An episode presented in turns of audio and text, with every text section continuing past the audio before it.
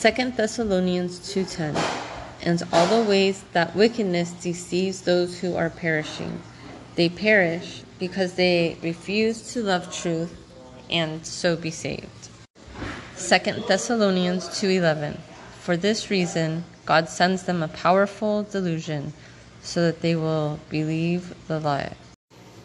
Psalms 52:3 You love evil rather than good, falsehood rather than speaking the truth. NIV version.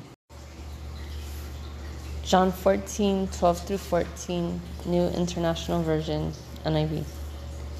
Very truly I tell you, whoever believes in me will do the works I have been doing, and they will do even greater things than these, because I am going to the Father. And I will do whatever you ask in my name, so that the Father may be glorified in the Son. You may ask me for anything in my name, and I will do it.